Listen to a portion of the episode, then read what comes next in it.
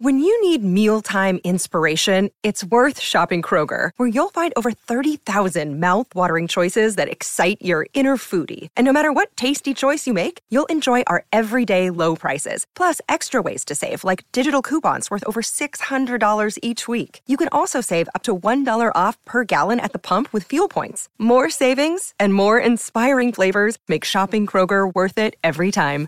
Kroger, fresh for everyone. Fuel restrictions apply.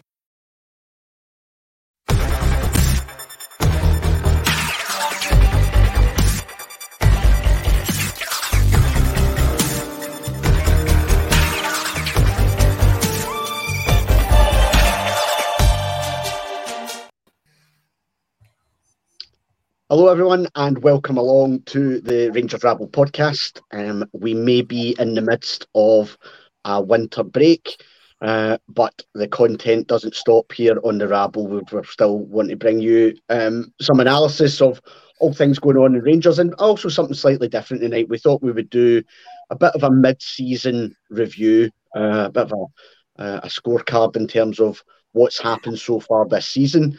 Um, the, the gents with me this evening, they might look at it, they've maybe drawn the short straw, but actually, I think this is maybe the interesting show because we're, we're going to split this in two. So, we're going to take you through uh, from uh, the start of the season up until when Michael Beale left the club. Um, and then I believe later this week, Martin and some of the chaps will come on and uh, talk about uh, the time from when Philippe Clement has came in and probably look ahead in terms of the rest of the transfer window and what their hopes are for the rest of the season. Um, joining me this evening um, is Connor. Connor, how's things? Fresh from quiz duty last night. Yes, well, much much like the Michael Beale era, I've, I've, tried to put that behind me now. Um, you know, but you just learn. Are you learning from? You've got to learn from those experiences. It's, it's I'll, be, I'll be better the next time. You know what I mean? I'll go away and learn the lessons by doing precisely nothing at all. Um, and I'll just hope I'll be better next time. So, um, yeah, very much the real treatment for me. Um, nah, listen, it was a good laugh. I might have had a few faux pas, but at the end of the day, you know, I'm hoping that I'll have a, a better showing this evening. I'm sure you will. I'm sure you will. Um, Richie, how are we? Yeah, all good. Thanks, Stuart. Yeah, I'm not so sure that I'm looking forward to this Beale Ball review. I am in some ways, but yeah, who who doesn't like a good old kick in the bollocks from time to time? So yeah, we'll see how that works out. Exactly, in, exactly. In terms of the quiz, like, I, I didn't do too much better, kind of playing from home. So yeah, fair play to you. Yeah, it takes a bit of guts to put yourself in front uh, uh of the camera and that one for a quiz night. Uh, and finally, uh, Wolf, how are we? I'm fine, Stuart. Thanks. I'm not mentioning the quiz because I'll probably be on it this coming Sunday, so I'm not saying anything because I'll probably have a brain fart as soon as it starts, and I'll, I'll probably any answer I don't know, the answer will be Ron Wallace. So, without, without, any question. So. Uh, yeah, probably safer to do that. Well, um, okay then. Before we get into the the kind of uh, the, the half season review, then um, we just touch on some of the kind of stories that are kind of floating about uh, at, at the moment, and in particular the what seems to be the kind of growing momentum corner that uh, Ridvan Yilmaz is is probably going to be on his way. Uh, looks as if he's, if the rumours are to be believed, and like I say they are growing, is that he's he's, he's on his way to Italy. What's your thoughts on that? Is it is it smart because he's a, sellable asset and it might allow the manager to kind of do some things, or are, are we potentially losing someone that we were just starting to see what he's capable of? Um, well, it depends. I mean, if you get a decent enough fee for him, and you know the figures I'm seeing banding about, kind of ranging for sort of 46 million, I think's the kind of the ballpark figure we're looking at. Of course, the part of the issue we've got is I believe that Besiktas have got a is a twenty percent sell on clause um, that they will obviously have to receive some cash from as well. So, I mean, yeah, it's I'd prefer if we were able to keep him because I do think we've seen sparks from him this season of what he's capable of, and I think you know we'd probably all agree that with the way that Borna's been playing and to, to the point that Greg Guthie's made there. You know, if if you'd given us the choice about which one we'd rather have kept, it would have been Yilmaz. all day long because you feel as if Borna's kind of past, you know, his peak really um, at, at, Rangers, whereas Yilmaz, I feel, not always because he's, you know, he's had some bad games here or there, but you know, in, in the main, he's been a breath of fresh air when he's come in and started games. Um, he's had that real energy down that left hand side that we're not getting so much out of Barisic. I mean, I think the only time I see him take on a player and, and beat him and, and, you know to, to, get a goal was in the oh I can't remember was it St Johnstone game I think it might have been for the second goal when he, he crosses it in the box. Cup final as well. I think it was the cup final. Yeah, cup, sorry, yeah, the cup final. That was exactly the one. You're absolutely right. The cup final and he he done that. You know, so he's he's lost that. You know, real. I don't think he's lost the ability. I think he's just lost the confidence to take on his man like that. Whereas Yilmaz has has been full of that. Um, you know, he's done that time and again. I mean, I've seen him score what I would consider one of the, the goals of the season um, when I was sat next to um, Wilf in the club deck for the Livingston game in the League Cup um, quarter final when he just absolutely ran through the middle of them. And you can obviously talk about how poor they are, but that is a terrific goal that he scored. Um, and that's the kind of confidence he's got. You, will never get that out of Borna. So I think my bigger concern would be if he's going and we get the money, that's great. But are we then going to go and bring in another left back? Are we going to revert Dujon Sterling back to his more natural position and and see if he works in there? I, I just don't know. I, personally, I wouldn't do that with Sterling because he's been doing so well in the midfield. It almost feels like we'd be missing out and having him there if we did move him back. So it's it's one of these kind of ones. Time will tell because we've had, particularly during the summer window, there there was one or two that we lost that I think, you know, on reflection, we kind of look back and go, might have been worth keeping them. I, I hope that Ridvan doesn't become one of those players. Um, however, obviously, if he goes to, to Verona and whatever, then, you know, you wish him well and you wish him the best because I do think that Verona will be getting a pretty decent player um, all things considered, and he's still young enough that he'll, he'll develop and get even better, in my opinion.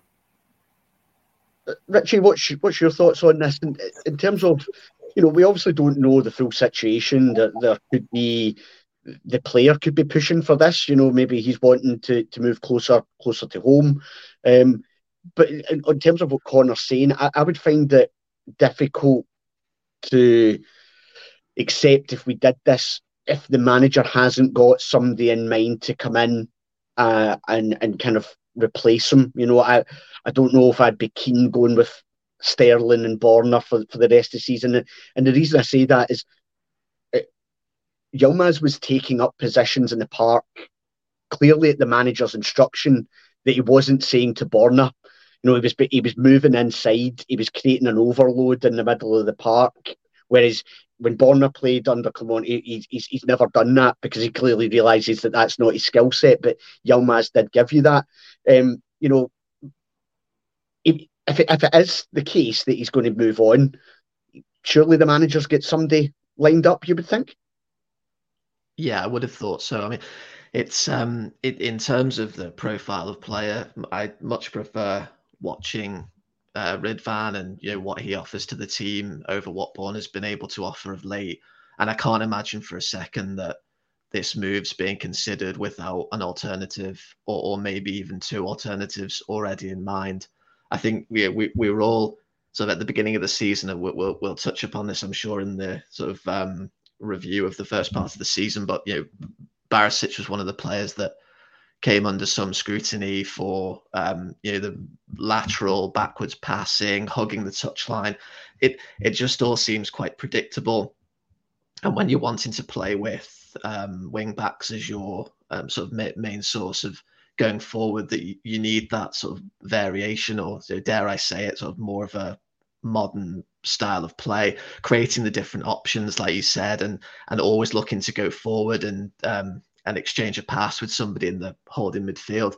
And I think that certainly is something that um, Yilmaz was able to offer us more than Borna. Whether that makes him the answer, I'm not so sure. And it might just be one of those scenarios where we, we were longing for something different and we saw it in in patches um, when he was when he got a run in the team. And let's not forget he was he was unfortunate with injuries. There were times when he just started to get going and then he was set back again. And obviously he was um, controversially um, left out of the European squad as well. Um, and we can you know we've all had our had our opinions on that. But I think ultimately it, we won't really know um, in, until we know exactly who he's being uh, replaced with. We've seen some of the rumors. Um, he's one of only a few kind of saleable assets, I would say, in the, in the current squad. We haven't got a lot of them, particularly with the um, the form of some of the signings that we've made in the summer. And um, if it's a case that we're able to get our money back or make a small profit on him, and Clement has a couple of interesting players in the pipeline that suit his philosophy, then then I'm all for it. But as you said, it's very hard to answer. I, I can't contemplate a scenario where we're just cashing in and then we're going to see what we can do with Barisic and um, and and Sterling, who who he's played um, much more of his career on the right hand side. I think it's fair to say, even though we've we've seen him in this sort of midfield role, looking very competent. I don't think I'd like to see a sort of a, a Barisic and, and Sterling partnership to um, to replace what we'd get from Yilmaz. So I'm sure there'll be somebody else coming in, um, and there'll be the, the rumors will intensify. But um, yeah, it, it's not what I, am not going to be you know, incredibly sad to see him go, subject to getting somebody of uh, of a kind of profile that Clement would like. Yeah, just on uh, you know Sharpie's question there, I think the rumours are it's around about three million uh, potentially that would be the fee. I think we paid roughly three point five or something like that um, for him, so there might be a slight loss on that. And but well, um, you know, there's talk Josh Doig potentially. You know, could you see some sort of negotiation there where you know they get Yilmaz, we get Josh Doig. Would you be would you be happy with uh, with that sort of profile of player? Doig was a with a guy that I really liked to look at when he was at Hibs and was hoping that we would have made a move for when it was clear that he was he was leaving Hibs. What's your thoughts on, on Josh Doig? I was the same when he was leaving Hibs. I thought we could possibly we should possibly have gone for him. Um, I don't know how he's got. I don't know how he's been getting on in Verona. I, I know. I mean, I believe he's been playing. So if they've been, if they've been playing him, it strikes me as quite strange that they want to replace him with Yilmaz because if they're going to be spending, I know they're, I know they're a, a Serie a Serie A team, but I mean if they're going to be paying what three million pound for a, for a left back, you would imagine they're going to play him. So that would push Doig, um, down the pecking order. So whether he said, "Look, I want to go home," you know what I mean. I won't make life difficult for you. I'll still play, but if you can get me out of here, then get me home. Um, as you say, Yilmaz possibly wants to go closer to his home and to his Turkish home. Yilmaz has also possibly been been told by the the Turkish manager, listen, you had my thoughts for for the Euros and whatever, but in Scotland, I'm sorry, you're, you're, you're not going to pick you if you're playing there. So if you can get moved to a better league and be playing regularly, you know, you might. I don't know. I'm speculating that might that might be part of the reason for it. so, I mean, as as as Richie was saying, it would be very it would be very strange if we let Yilmaz go without having a replacement lined up. And if that replacement is Josh Doig, it would be interesting to see what the deal is. Would it be a straight swap? Would it be a swap plus cash? If there is a swap plus cash, which directions the cash going in? Like, are we getting it? Are they getting it? You know, I don't know what what the hell is Verona um, value value at. I've got no idea. Absolutely no idea what anybody value, values do you get. I believe from listening to other um, other sources that there's a lot of um, other clubs in, English Championship looking at him. Um, Torino are also partly looking at him now. If as he wants to get back to Britain, then Torino's off the table because that would be that would be daft. You wouldn't leave one Italian club to go to another if you're homesick. And I'm guessing that might be a reason for it because the boy seems to be doing okay out there. Um, haven't haven't seen any of them at all since he left Hibs. Didn't see much of him at Hibs because I don't particularly watch anybody else. But I know he was a player that was well quoted for us, so I could see it happening. But it would be folly for us to to let Ridvan go without having a, a replacement lined up. But as the boys have been saying in the uh, in the comments, you know, he's a sellable asset. We don't have many of them. We don't have many sellable assets that we can sell. You know, and without that we could possibly probably replace him. I, I expect Borna to go this window if we get if we get a bit, if we get a, any kind of money in for him at all, and he's happy to go, I would, I would say he'll probably leave. But he might just sit tight. Borna might just sit tight and say, "Well, look, if somebody's willing to give the club five hundred grand, wait till June and give it to me, because he's out of contract anyway." But the club might force his hand and say, "Look, we're not going to play you if that's the scenario. So you won't be playing for Croatia because you're not playing for us." So he might, we might be able to force that move if you like, because there's no, there's no way in the world that Borna's getting a new contract. So if we can even bring in three or three or four hundred grand from that, you know, that would help. It would also get him off the wage bill, and he must be he must be one of the higher earners, given he's been here a long time and he's a, an established international player. So I think we're looking to bring in two left backs, so that would make it even more ridiculous that we sold Yilmaz and didn't have somebody else lined up to come in. Yeah, I agree. And like I say, this is all rumour at the moment, but it does seem to be gaining a bit of traction out there. So certainly one to to kind of keep an eye on. And um, I'm totally agreement. I if if it does happen, then we have to have a replacement in there. But that that to me doesn't stop then the search for another left back because, as Will says, I think Borna will will be on his way come come the summer. Um, okay, obviously there are other kind of rumours going out there. I'm not going to spend a great deal of time going over every single one because we, we could potentially be here uh, all day. But let's let's let's go on to then why we were here in terms of um, uh, a, a, kind of a review of the season. Like say we were going to do uh, the season so far, we are going to do it in a one, and then we thought, well, actually, no, why don't we split it uh, and cover what the, the kind of Michael Beale period, um, and then uh, let's say the guys will, will come back and, and, and finish off with with Clement.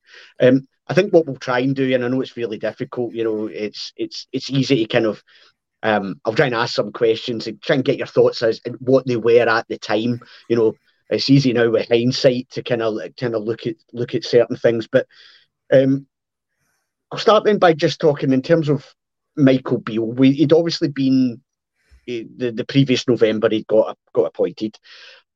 Fair to say that I think there were some positives. Uh, there were also negatives. So positives being that we started to win games that we hadn't been winning under Gio, particularly away from home.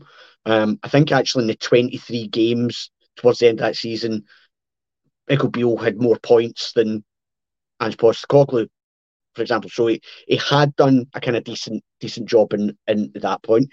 He had Todd Cantwell and Nicolas Raskin came in, which I think the fans could get behind. Um, um, we there was I think there was a kind of momentum in that and a kind of optimism in terms of of signing targets, and we will talk about the summer window. Um, but negatives, it would I think there was a kind of growing kind of feeling in terms of that when it came to the big games, he didn't get it over the line. So we lost a cup final, we lost a semi final. Uh, against Celtic. Yes, we did win against Celtic in the league, but that was a bit of a meaningless, a dead rubber game towards the end of the season. Um, Connor, coming to you, and if you think back to going into that summer period, where where were you at with regards to Michael Beale? Were you optimistic about what what could potentially happen? Did you have any concerns at that point, or did he have your backing? Um,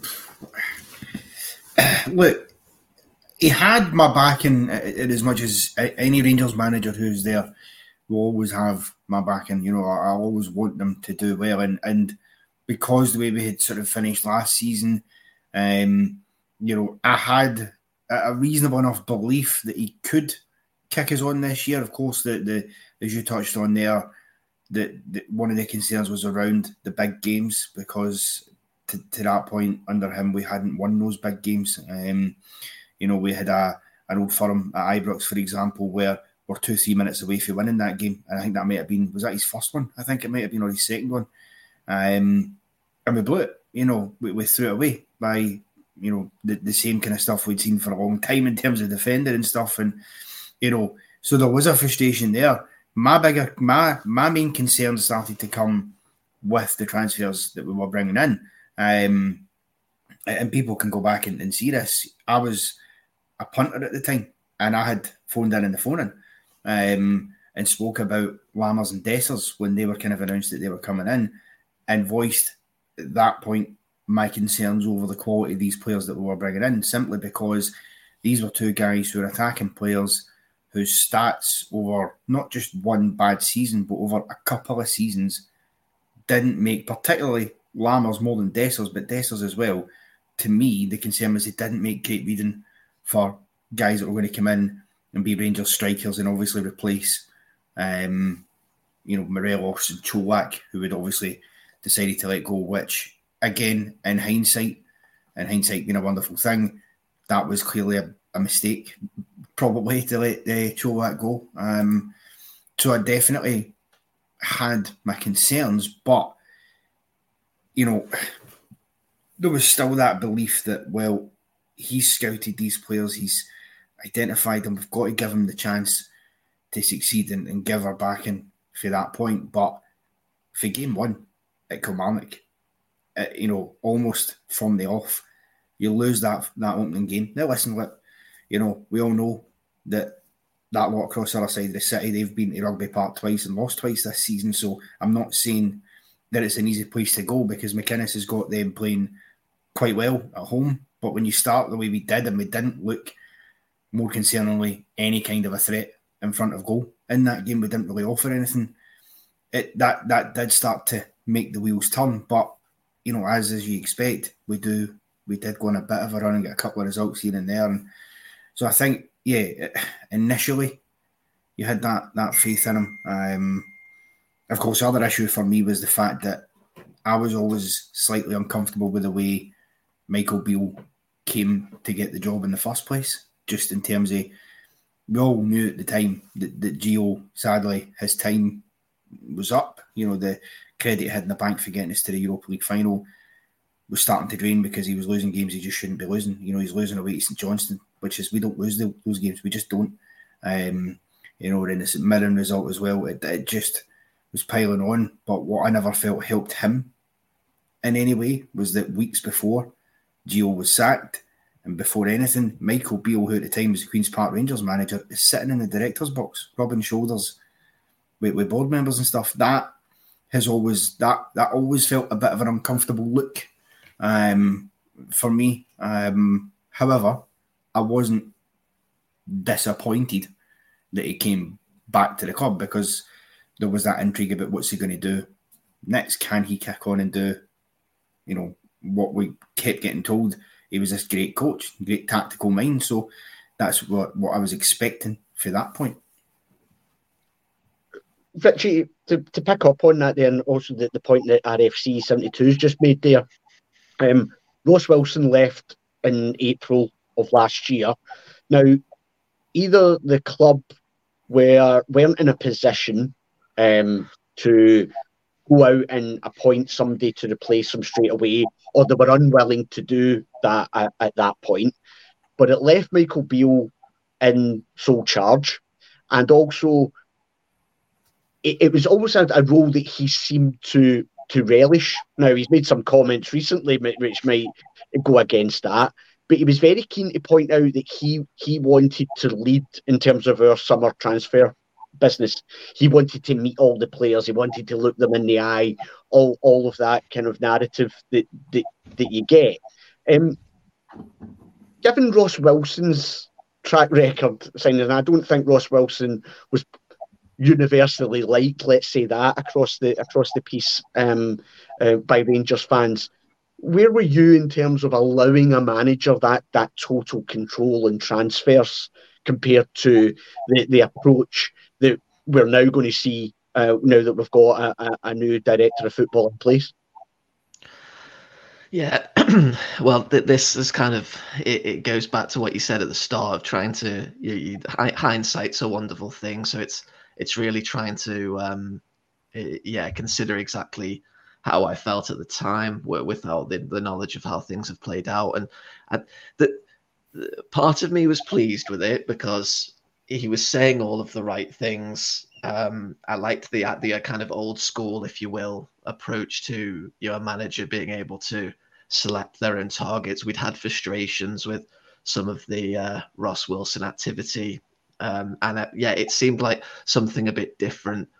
Um, I was quite excited by the number of players that were being linked with as well, and the you know the activity that there were players that were leaving, of course, a number of big players coming to the end of their contracts, and we it it just it felt during the summer of quite a fresh approach. And um and and yeah I have to be honest it seems stupid now but I was quite excited by it. Um but I think that rather than the signings themselves I think it was just because I was just desperately wanting things to become a bit better you know? And then I think that can sometimes get the better of you. Um it, it looks like a, a very poor decision, of course, and I'm pleased that we've moved back to a DOF or sporting director model. It, in terms of his comments, I, I think it's interesting because everybody jumped on, you know, his, his remarks about, you know, maybe he he was put in a position that he didn't want to be in, despite having said all of the right things. I think a lot of the things that he's done and the way it's played out, it, it, was his dream job he he was he, he won a ticket for the lottery. Um, he, he was obviously it, it looks to me like he was just telling everybody what they wanted to hear.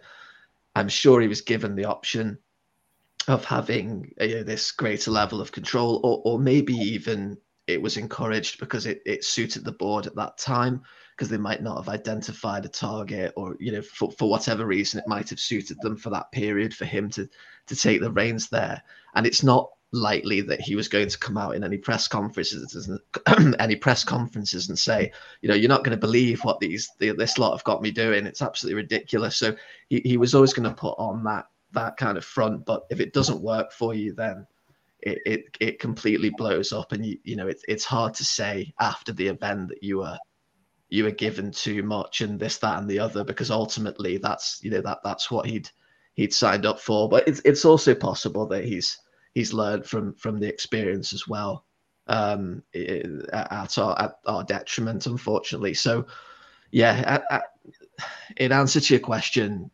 I, I, did allow myself to get a little bit carried away, um, but yeah, it, it's um, with hindsight, yeah, we're, we're obviously on a much better track now, and it feels like there's a reason why a lot of the big clubs have clear strategies and you know director of football models because it, it's a huge job if you're having to take care of all these different departments. Well he was backed in the summer you know um, I, I, don't think it's a criticism that can be levelled at the board that, that he, he, was given a lot of money. Richie's talked about the fact that we were losing um, some big names and big players for us who some have maybe stayed a little too long.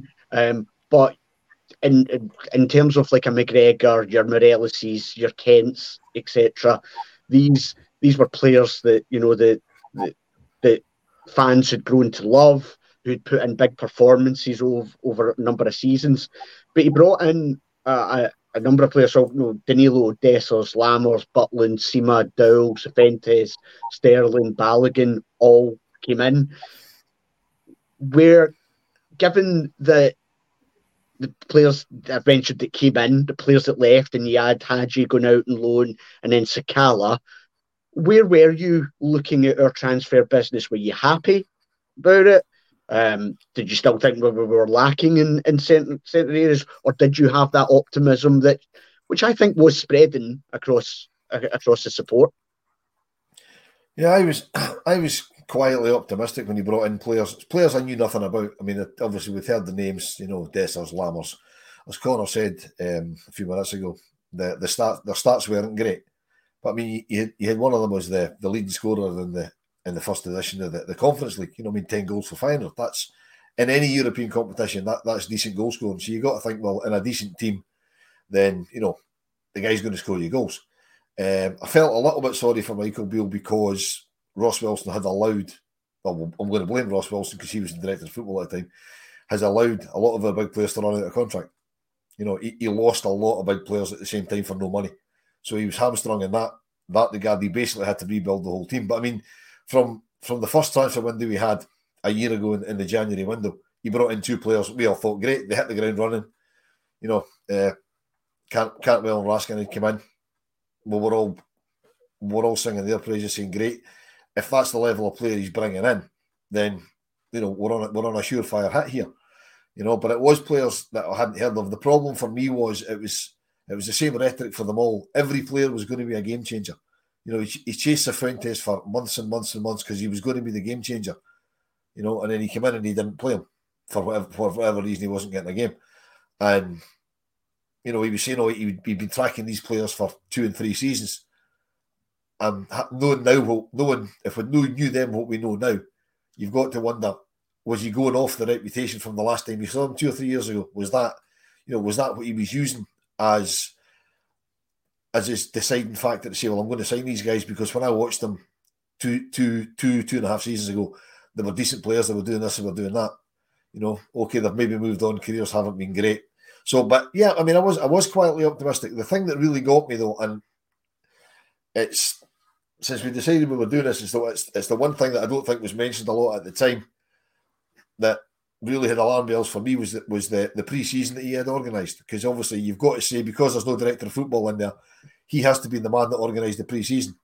Now the pre-season games, well, they were glamorous because they were always going to be glamorous, but I can't help thinking were they against too high a level of opposition from. Well, know, well actually, I, I was going to bring this up. I was going to bring this up, so I'm really glad you've got because that was actually my next point about pre-season, and I'm, I I kind of agree with you. It seems now to be a bit of a mantra now with managers that they really want to test their teams, and I get that, but is going straight into a game against Newcastle United, then Hamburg, then Olympiacos, and then going away to Hoffenheim is is is there a a kind of a thought process that actually, do you know what? It would maybe be quite good if you played some team of a lesser standing and you maybe put seven or eight goals by them, just you know, to, to kind of build a bit of momentum. That Newcastle game, I remember, I mean, they were way behind us in their their schedule. But you noticed the difference, and Eddie Howe set them up to say, "Here's my first eleven. I want 45 minutes from you. Run yourselves into the ground. And they caused us real, real issues.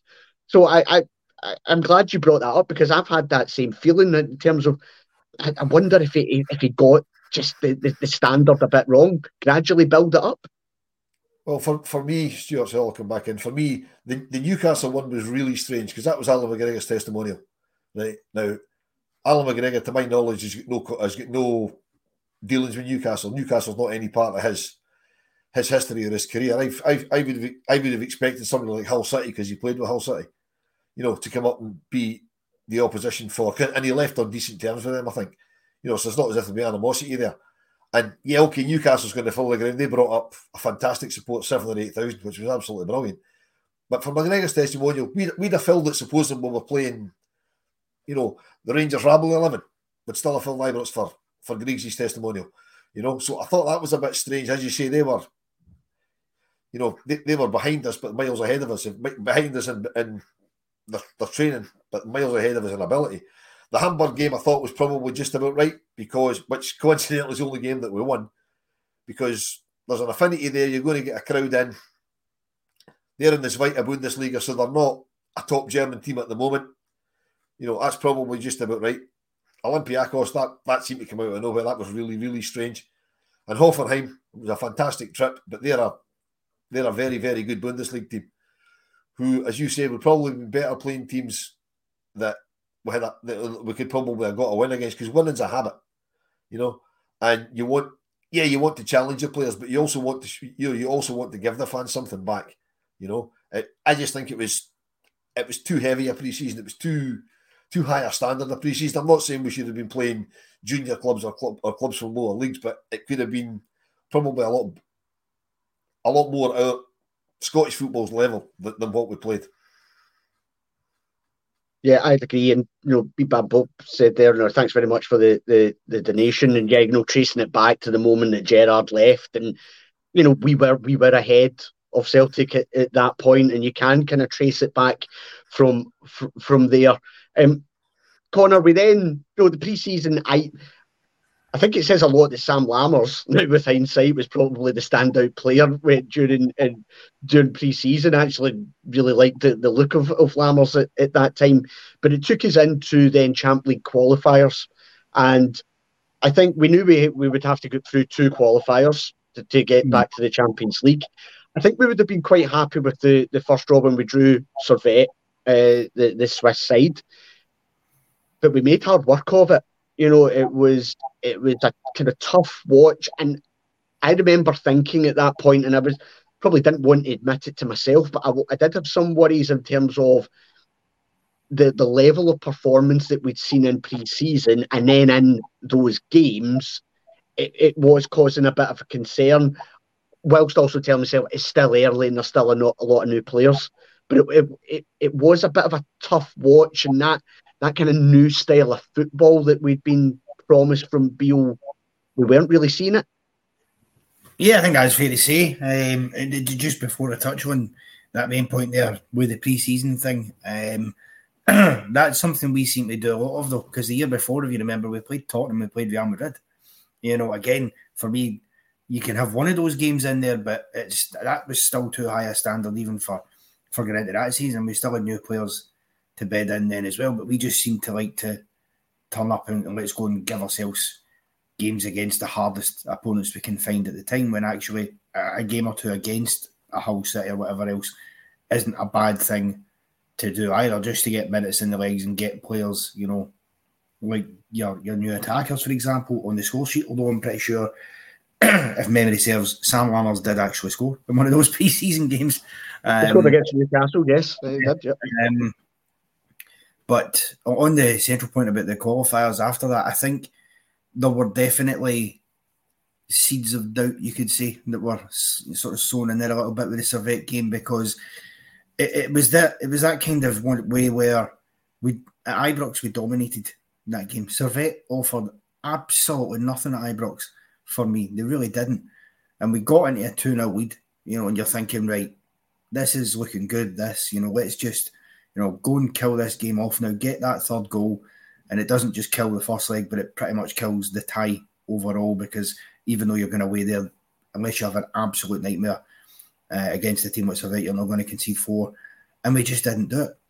And we let them hang about in, in the game for too long. And then, of course, you know, they get um, was it the free kick, I think, from yep. from a mistake, from a challenge we don't need to make, and bang, you know, they've got well, right Sam Lammers had Sam Lammers had missed an open goal to make it three yeah. 0 and then they immediately went apart, didn't they?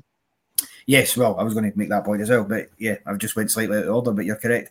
Um, so obviously you miss that big chance, then you let them back into it with that goal, um, and that was always going to mean that going over there it was going to then be a bit nervier than it ever had to be because the reality was they would have been absolutely delighted to get out of Ibrox that night, just the, the, the one goal behind, um, and would have fancied that they could level the tie up quickly at home and then make it difficult for us, which they did. Um, but in a lot of ways, the away leg was sort of a, a typical away performance. Um, for us in Europe of recent times, anyway. Um, because I think apart from obviously Betis, which was outstanding, and but prior to that, going to that point, I think apart from like the Dortmund game and maybe Red Star Belgrade, we, we had had some sticky patches in, in the away games in Europe. We'd never really been blown away. You know, we got through the games anyway at home, but they did cause us problems. But you did just, you know, more from, as I say, the first leg than the second leg you did have that worry about our just how clinical we could be, our ability to kill a game like that off. Because um, the thing it does as well, obviously, is if you can kill that game off in the first leg, it would have given more of an opportunity to explore maybe rotating the squad a bit more. Do you put one or two other players in to get that exposure and that experience um, that that you need? And as it was, obviously we didn't have it. And then, of course, we moved on to the PSV game, which, to be perfectly honest with you, when you look back on it, and I've seen the highlights a 101 times, the fact that we got a two each draw at home, that could so easily, the way that game went for, for spells, you know, that could have been anything as well. Um, for both sides in that game because we had plenty of chances in that game, uh, as we usually do at home but so did PSV. They had um, a, a, few real golden opportunities themselves. Um, uh, you know, but I think I think that that result maybe gave us a bit of false hope in terms of well, we've got this two-two result, you know, mirror image to the year before when we drew two each in the first leg, and you just thought, well, do you know what? We've done this before. Went over the last year, got to one 0 win and get down the road, and there was maybe that bit of belief that we had enough to just get over the finishing line. Um, but we learned very, very quickly. I think in, in PSV we learned a, a real sore, sore lesson. Um, that don't get me wrong, I do feel that the Betis game um, and the, the Prague game in the Europa League, I can I kind of feel like we kind of made up for slightly. Um, albeit the less said about you know the trip to Cyprus, the better. Um, but I think those moments, it's costly for the club as well because last year, obviously qualifying, we got you know what thirty, you know million pound in the bank just from getting there, and then okay, it was a not a great campaign, but you know I want to be playing in the Champions League all day long, like we all do. So that was a huge, I think, missing. I think the the confidence.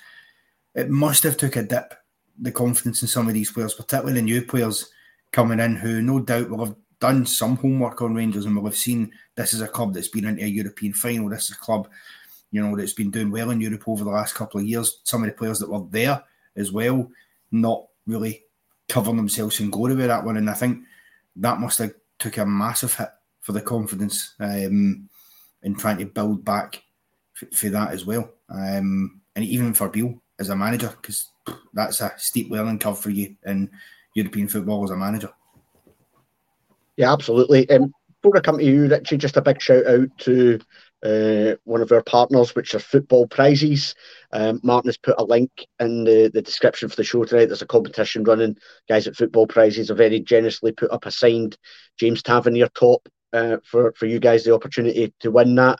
So please click on to the to the link and have a look at football prizes when you get a chance. Uh, thanks very much for their ongoing support. Um, Richie Connors touched on it. Then you know we, we go into a second leg with a bit of optimism. Um, I think that that that, draw at Ibrox, there were periods in that game where it's potentially the highlight of Michael Beale's certainly this season. Um, you know some of some of our play during that that period, but we go to to, to Eindhoven and Wilf, I know you would have been there.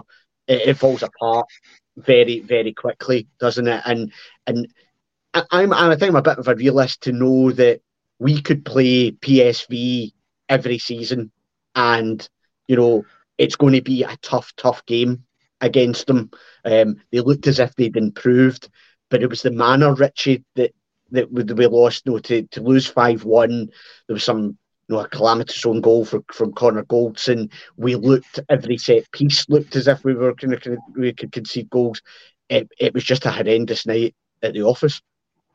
Yeah, no, it was, and and as Connor touched upon, it, the, there were shades of that in the first leg as well, particularly in the first half. Um, we the, there were spells there when we were really under the cosh, and it, and it was two moments of sort of near individual brilliance that that got us the the, the two goals there, and, and and admittedly, you know, it it, it, almost turned into a game of basketball in the second half there. It, it could have easily gone 3 1 rather than 2 each. And then, you know, we could have been defeated if, if some buts. The, we'd seen from the performances um, towards the start of the season that you know it was possible that a team as explosive as PSV could could put this kind of score on us. You know, particularly like we were talking in the build up to the games about how Borna and Tav can be exposed by you know, being um, if they find themselves too high up the pitch, there's that ball in behind them all the time, and the um, PSV have got their sort of dynamic three up front that can you know really clinically get to you. And it was just it, it was a horrendous night when yeah the the stuffing completely came out of the European campaign. One thing that I found interesting and I really didn't like in the build up was the way that Beale was talking about the competition. It was almost like, well, we've we've got a free hit at the Champions League and but we're already in a European competition. So yeah, you know that that was the the narrative, and I, and I didn't what whatever he wants to say to the group of players or however he's actually feeling about it. I mean that that might be one that he saves for the boardroom to say, listen, guys, temper your expectations. This might be a Europa League campaign. It's just not what I wanted to hear when when we had what I felt was you know a fairly winnable tie, or at least a tie that we had every right to be very competitive in. Um, I, di- I didn't like that at all, and you know I, I think not to um, not to go too far on a tangent, but I think his handling of the media was you know was very poor throughout. But that yeah the the, the five one and the manner of that was really where things um, where things began to unravel, and and I'm sure you're going to take us on to the following game, which was where was was my kind of real sort of vote of no confidence at that point. Well, yeah, I mean, well, I mean, the league season had started, and these games, and Connor touched on the fact that we went to Rugby Park, and I think firstly, you know, a team selection came out where the player that we had got really excited about over the second half of the, the previous season, and Todd Cantwell, um, was on the bench. Seemed a bit strange. Don't think we've ever really kind of got to the bottom. Like a manager's got the prerogative; they can they can select a team. Uh, we could still be playing now um, uh, in terms of that that game. Wilf and, and probably wouldn't have got the goal. We get we get a sucker punch, and already that kind of optimism that fans had went into the to the season, there was already supporters starting to make grumbles that they don't see this this ending well. It, it, it was a really really poor performance that day at, at Rugby Park. Yeah, it was it was it was ridiculously poor. I mean, as you say, we could still be playing now. We probably wouldn't have scored. Um, it was it was just such a such a body blow after you know, this this was the sort of game when when Beale came in. This was the sort of game that he was winning, as you touched on at the start. You know, he came in and he was winning games that Van Bronckhorst hadn't been winning because the away form under Van Bronckhorst was fairly poor. But Beale was coming in and he was he was wasn't blowing these these other teams away, but he was he was winning the games. We were getting we were getting positive results. Then we went to the Rugby Park. We couldn't kick our own arse. I mean, we were, we were dreadful. No Todd Cantwell. I mean, Cantwell had been his talisman, if you like, since he brought him in in January last year, and uh, he came in and just nothing. Just he wasn't he wasn't even there. Now you've got to perceive that he was saving him for the Servette for, for the Servette game at Ibrox on the in the midweek. But you've got to you've got to conclude, knowing what we know about Servette, that that shouldn't they shouldn't even be thinking about that because we could probably beat Servette without Todd Cantwell on the team because they're as Connor said they were they weren't they weren't a great side because they're, they're Swiss. You know, I mean they're, they're not particular, particularly that good, particularly we've been in Europe. So yeah, that was that was a very strange one. The whole start to the season was was, was really poor. The football wasn't great either, and the, the Killie game on top of the pre-season, which we touched on, when we only beat Hamburg. You know, losing to Newcastle, losing to Panathinaikos. You know, the, the draw the draw in Hoffenheim when really we should have got beat. You know, um, go to Kilmarnock. You don't Rangers teams don't Rangers teams that win things don't lose at Kilmarnock. It's as simple as that. You just don't you just don't do that. And yeah, okay, they've they've, they've come on, they've, they've, they've done well this season. They've, they've beat the other lot twice at Rugby Park, and that's that's tremendous. But I mean, now you don't. A Rangers team with that amount of new players, that amount of so-called good talent, because I mean, Michael Beale certainly talked a good game. You know, I mean, he he could probably sell sell sand to the Arabs. You know, he he, he talks a very very good game. I mean, for me, he said far too much, and the current manager doesn't say enough. You know, although having said that, Van Bronckhorst said less than than, uh, than Clement, but that's another story. But no, Kilmarnock, poor. Then obviously we got back on the horse. We beat we beat Servette at Ibrox. We then went on to beat Livingston, and then we went over to Switzerland, and we were luck, probably lucky to get out of Dodge still being in the competition. Yeah, we did that, and we, we got a victory. Let's just say, Livy at home. We, we we went to Dingwall. We beat Ross County, uh, and then Connor. It's the first Old Firm game uh, of the season and you're coming up against a Celtic side that um, had injuries, uh, a makeshift back four, uh, I think would be fair to say. And we've seen that recently as well. Um, and a team that probably under a bit of pressure. You know, Rogers was under pressure at that, that time in terms of they did some poor results. They'd been knocked out the, the cup, etc. Um, and yes, we had a goal disallowed, which to this day, I, I still think it's a perfectly perfectly good goal. And you know, these are the small things that could potentially change. You know, Rangers could go on and, and, and win that game, and you know, you, you suddenly you, you build a bit of momentum. But I think overall, I think as a group of fans, we were surprised at how timid and negative we were in that game. The the tactics to stand off and allow, like say, a makeshift back four and, and Callum McGregor to to to kind of run the show. And of course, then we, we get hit with a sucker punch just before before half time. At this point, do you remember? Uh, because I think that result made up the minds of a lot of people. Um, mm. at, at, that point, you know, it was our, our second second defeat uh, of the season already in the league on the back of losing uh, losing out on, on Champions League qualification. Uh, had you made up your mind then, or were you still? It's still too early to make that decision?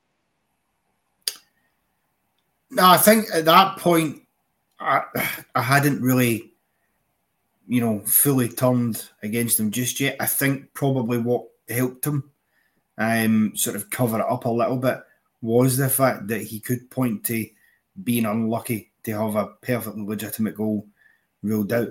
Um, you know, I know if poor officiating against us in a Celtic game. Who'd have thought it, lads?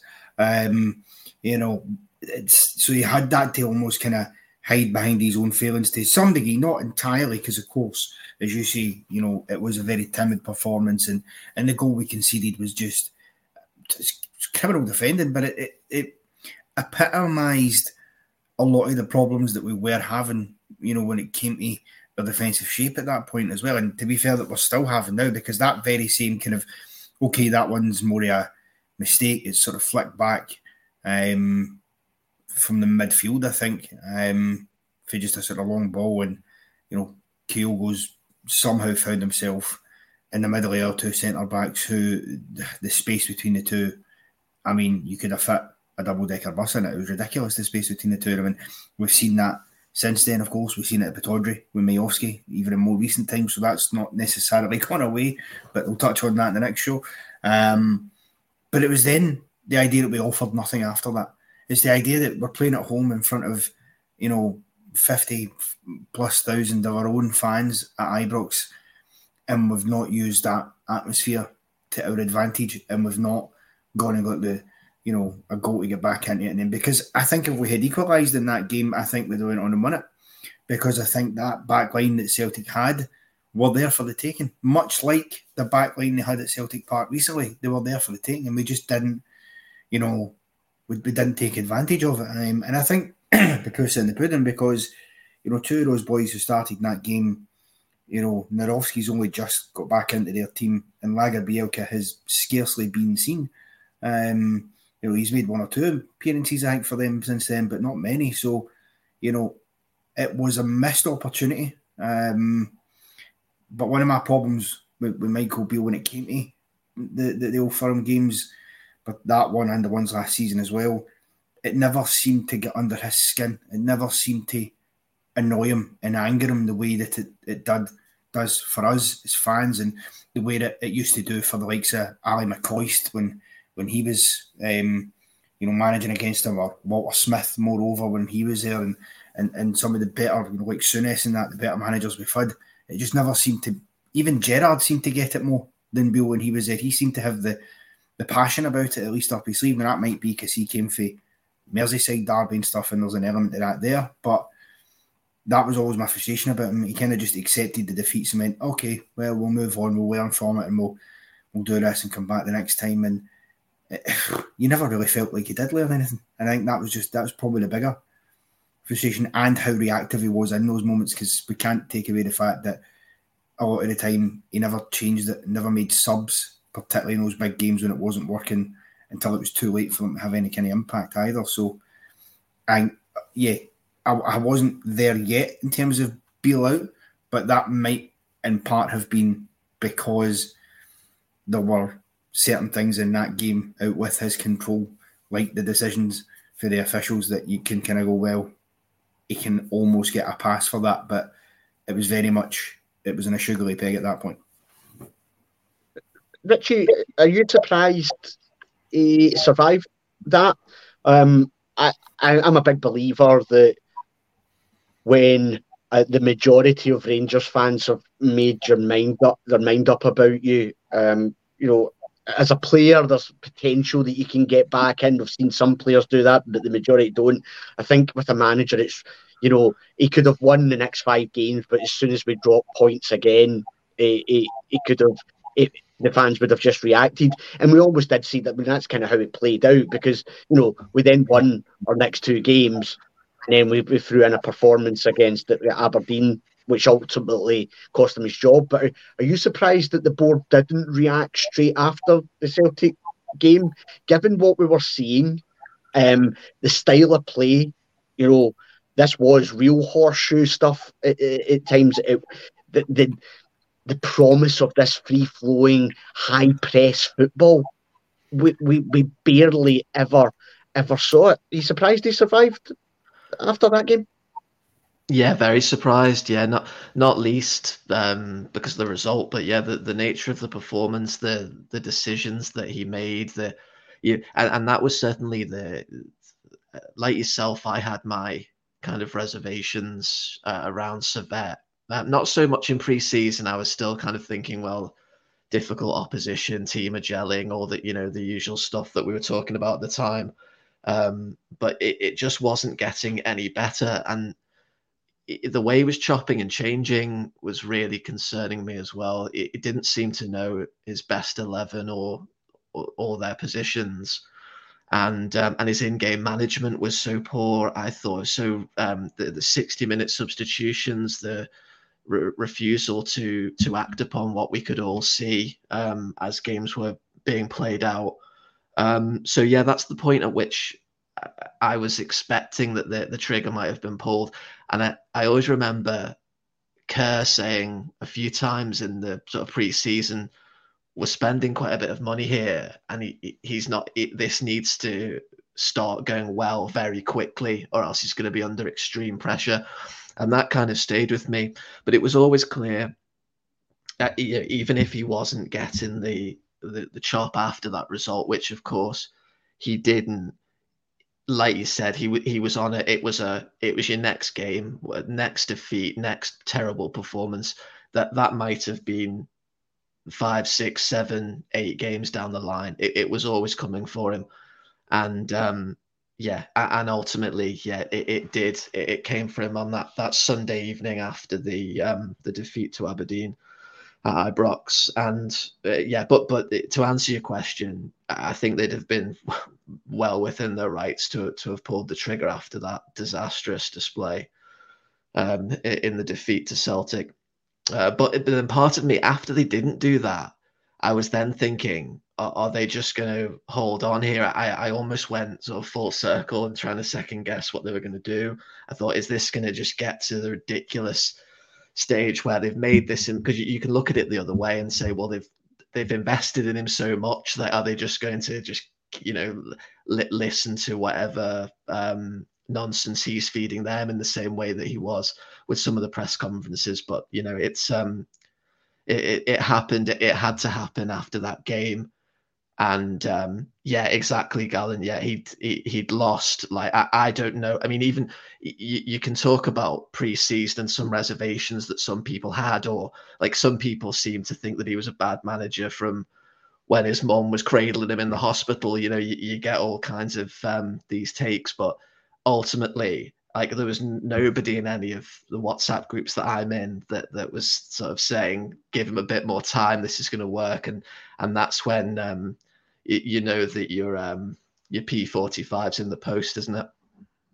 Absolutely. It, no half season review would be complete without mentioning that after that Celtic game, then Kerr made an appearance on a well known bookmakers fan denial um, uh, series by calling him a, a Cockney car salesman. And I, I'm not sure Martin's ever got the royalties for that enough, but um, that was a bit of light-hearted fun and what was a, a kind of difficult period.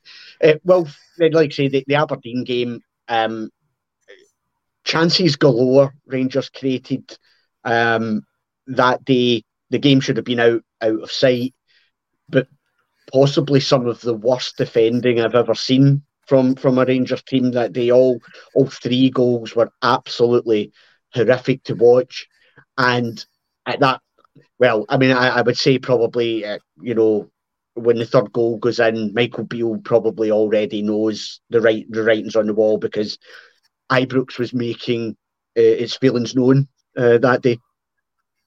Yeah, I think he probably he probably realised after after the second goal went in because after that horrendous Celtic defeat, you know, as as Gallant said in the comment we just brought up, that he, he lost all the fans that day. That was it. The whole lot. There was I didn't speak to a single Rangers fan that thought he's got time. Every single one of us said next defeat he's gone. If the next defeat's next week, next month, turn of the year, he's gone. It's the next defeat, unless you can get to the January window and any other side of that you know, without without dropping any more points, which really isn't going to happen. Uh, then he redeemed himself somewhat when he beat when he beat Betis at yep. Ibrox. I mean, that ulti- that ultimately led to us uh, winning led to us winning the winning the group and you know getting straight in the last sixteen. So we'll have to thank him for that. That's that's something that he did. How how he managed to do that in the in the form the team was in, I've got absolutely no idea. But I mean, I mean, back to that Aberdeen game. I mean, they probably did Rangers a favour by beating us that day because it got rid of Michael Beale because he was only a defeat away from getting, you know, as you say, from getting jettisoned. But the first, if you remember that game, the first 25 minutes, Aberdeen couldn't get out of their own box, never went out yep. their own half. It was like the Alamo, and we just couldn't score, which probably sums up Michael Beale's tenure in charge of Rangers. Made loads and loads of chances, couldn't score goals. And that's ultimately what cost him because really, if we had taken even 20% of the chances we made in that first 25 minutes, Michael Beale would possibly still be in a job at Rangers because we would have absolutely steamrolled Aberdeen that in the bottom a lot more time.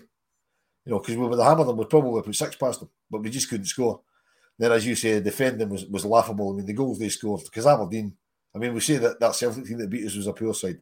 That Aberdeen team were a shambles, and they were a shambles then. I mean, their manager was complaining they're playing too many games with Europe, they can't train, they can't do this. They were getting beat by everybody. They were dropping points all over the place you know, and they came and beat us. I mean, after that defeat, if it hadn't been for the fact that they that they beat us, they'd have been bottom of the league. That's how bad Aberdeen were at that time, you know. And after the weather, the, the early storm that we, let's they couldn't get out their own half, they made us look very, very ordinary. And he had to go after that. He just, he just had to. I mean, as, as the boys were saying, after that Celtic game's when he should have gone. Yeah, I, I, I agreed. Connor, we'll, we'll, we'll start wrapping up, um, conscious time. Uh, but, you know, when we look back at his tenure, then he, he goes away with actually the second highest win rate of any Rangers manager. Only Ally McCoist has a higher win rate, but when you consider that um, a lot of Ally's games were, were in the lower divisions, he's got a win rate of 72.1%. So when you actually, on the face of it, look at, at that, um, it, it just shows of that really tough world that of a of an old firm manager, isn't it? In terms of because you're going to be judged on those big games, which we weren't showing any signs that we were going um, were going to win, and uh, a style of football that had been promised that wasn't materialising. Richie touched on the fact that press conferences you know, saying something one week and then there was a contradiction the, the following week, possibly offering too much information. You know, January transfer window. Remember, we were looked as if we were going to have signings straight in the door. Then we were no, it was right at the tail end. We finally got them. It, was it was a board making it, what feels like now when you look back on it a decision to appoint him because they knew him and they needed to bring bring somebody in. Um, it it just didn't work, did it? No, and I think that's it. You know, it was at the time when he came in, it was clear that the board fancied him. He'd been there before, as you say. It was a in their minds was probably a reliable set of hands because they thought, well, we know what he's about. We know what he brought as a coach. Um, you know, surely can bring as a manager. I think in a lot of ways you can put it down to saying had Michael Beale had a few more years under his belt at QPR or whatever else and had more experience and then come in, then it could have turned out better for him because he'd have been better for having that experience behind him. But for him to come in so soon in his tenure, come in in a controversial way in terms of the way he left QPR Um, you know, he had seemingly already turned down Wolves prior to that, and then the minute we came in, you know, he was he was off. Um, and then everything obviously that I touched on earlier about even the circumstances him how he got appointed, and it's just one of those ones that it might be a case to to you know he came in too soon in his managerial career, but as the, the commenter said earlier, you know, Rangers managers aren't necessarily judged on win rates. It's about winning trophies. And the one thing you can say is that Michael Beale, when he first came into the job, had virtually the same opportunity that Philippe Clement had to win a trophy. In terms of he came in and inherited a squad that were already in a semi final of a cup competition. Now, some would say, well, he had the harder game because obviously he had to play, um, you know, against Celtic and stuff in that cup. But ultimately he had the chance to very early on in his career solidify a piece of silverware that would automatically buy you a bit of goodwill and good grace amongst the fans. And unfortunately for him, he just didn't do it. Um, he could talk the talk, but hence the Cockney Car salesman. He could definitely talk the talk. He still can. I mean, I obviously, as a Newcastle fan, was delighted to see him getting gubbed for Sunderland at the weekend. And he came out and you could literally copy and paste half the interviews he done his time with us in that post match he done for Sunderland about how they're going to learn the lessons. It's a good learning curve, and everybody will be better for it. So you can sell you a good a good game. Um, but I just think, yeah, a case of too soon for me, and arguably even the team around about him wasn't good enough because I don't think Neil Banfield done him any favours when he came out and spoke to the press either. So mm. though he had to go when he did, and just to be very clear, because I've had a few people have got me in the chats after the Celtic game, I wasn't sitting here saying, "Oh, you know, absolutely be in." I just wasn't totally screaming the house down saying he had to go. But when the Aberdeen game came, and you can go and watch that post-match reaction, I was on with Martin that day, and um, I can't remember who else it was. I was on with, and it was a lively one. It was a very uh, Craig. It was, and none of us were happy that day. We wanted him sacked by the time Martin finished his opening spiel, you know, because at that point it was game over. So yeah, I think it was just a case of too soon and not experienced enough a manager for the, the job he got. Too much for him. Richie Wilf, any kind of final thoughts from from yourselves on on Beale's tenure? Um, should we just be thankful that he's given us Jack Butland? Yeah, well, he's the standout signing, isn't he? I think yeah, it's it's difficult, like like we said at the start, because we've we've seen how it's all how it's played out. He, I don't think he's he hasn't obviously gone into it wanting to do a bad job. That's why I I'd hold the the, the board and those that um, made the decisions, you know, j- just as accountable as him, really. And whatever happened with the level of responsibility for, for players and the lack of a DOF, and we, we'll never know the the truth of that. But what we do know is it's a total disaster and you know it's potentially put us back some time if we've got no money to to bring in additional players. Um, so yeah, it's it's not going to be a period that any of us uh, look back on without you know uh, real sort of re- regret, and you you're bound to kind of yeah scrutinize the decision and. Um, and, and wonder how they, they came to it. But as Connor alluded to,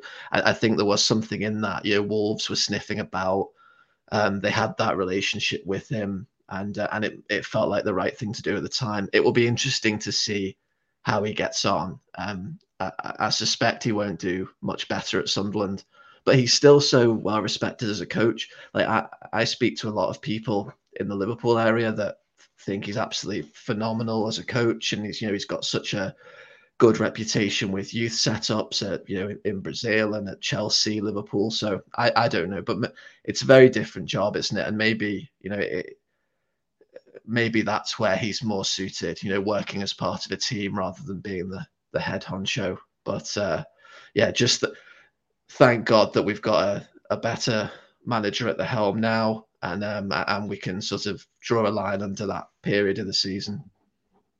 Well, for you, any thoughts? Yeah, I think I think Richie nails it there. I think um, he's probably a very good coach. He's to me, he was the cheap option by the board. Um, it looked like they got away with it to start with when he came in, and you know we did well, but he lost the big games. Um, let's be honest, he'd only been a manager for what 16 games at QPR before he came to us. The thing that got everybody going was the fact he turned down Wolves, the fact that Wolves were interested in him. when he'd only when he'd only done a sort of dozen or so games at QPR. Um, no experience at that level, no experience of managing players in, in big big games. Um, and for, for me, looking at looking at his, his entire tenure as a, as a whole, it was the cheap option that didn't work. Um, the, the red flag the red flag should have been there when he turned up in the director's box that day when we, when we played Aberdeen before Gio got the sack. Um, he maintained he was only out for a week a pre-arranged weekend with his mates. In which case, just go into the stand, just get a ticket and go into the stand. Don't sit in the director's box. You know. Um, don't get me wrong. I, I, was lucky enough to be in the director's box that day, and I was delighted to see him. Yeah, my daughter got his photo, a photo taken with and all that. Um, but just no, he just he was the cheap he was the cheap option. I think it, it didn't work. I don't think it'll work for him at Sunderland. I think he is a very very good coach. Um, I don't particularly think he's a very good man manager because the current manager, which we'll get to on when the boys do the other pod, I think it's on Thursday, is working with the same players and he's getting a tune out of exactly the same players, more or less, one or two of them, and obviously not, but he's getting a tune out of the same players. And you notice that that uh, Philippe Clement has a word for every player he substitutes. Beale didn't even speak to him; he took them off. He just let he just let them go. You know, so it's my management skills. I don't think. Obviously, I, I haven't. I wasn't. I haven't been at the ground with him there, whatever. So I don't really know. But it sounds like his man management wasn't particularly good. And because he was doing everything else, his coaching would, would have been suffering as well. So, nah, it's just a a bad choice. Bad choice by the board. Bad experiment. Didn't work it, set, it has definitely set us back because he spent an awful lot of money on players that haven't worked out. That can happen to any manager. The problem we've got is, which is why we're talking about possibly sell, selling uh, Yilmaz. We don't have the players he's brought in for big money. We're not going to get the money back on. We're not going to be able to sell them Lammers and Dessers and guys like that. If we if we get rid of these guys, it'll be on loan. We won't be able to sell them. Nobody's going to give us the money back, particularly yeah. not for the wages that they'll be on, and they're on long contracts. So we're hamstrung by all that. So experiment that didn't work. Um, I'll never, I'll never kind of really criticise a Rangers manager too much because it's a job I'd, I'd, love to do and I couldn't do. The result against uh, Betis ultimately helped us win, win the European group, for which I'll be thankful, almost be thankful to him for. But that PSV performance, I can never forgive that. That was just horrific. Yeah. Uh, a big welcome to Super Sal, who's become a YouTube member. Appreciate that. Thanks for doing that. Um, okay, gents, look, I'll leave it there. Um, not an easy pod to do. But you know, I think it is it is useful to kind of kind of go through um, with with a bit of hindsight in, in, terms of these things. So I appreciate Wilf, Richie, and Connor taking the time um, to to join us. Um, as Wilf just mentioned there, I think a few of the guys will be back on Thursday, I believe.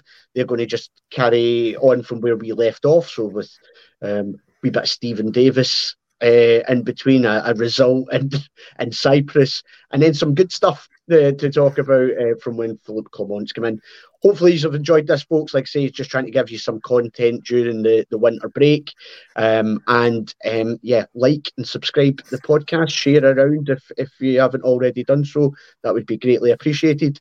But uh, thanks for joining us, and we'll speak before, soon. Before we sorry, Stuart, before before we run away, Stuart, it was it was good to bump into Super Sal before the Kilmarnock game. He was um, diving into hospitality, if I remember. So I hope you enjoyed that. And just to tell everyone, if they didn't see it in the comments, that there's a Rangers women's show coming on in 17 minutes because this is going on a bit at nine o'clock. So my message is going to crack up because, but here we go. So yeah, nine, nine o'clock, we're back on with the women's show. Uh, picking the bones out of yesterday's 12 nothing cup win in Inverness and talking about the cup draw, which was made at tea time. So we'll see you all then. Excellent. Good stuff. Well, you know, you'll get paid overtime, I'm sure. Uh, the boss will sort that out for you. But, folks, yeah, thanks very much for joining us, and we'll speak to you all soon. Cheers.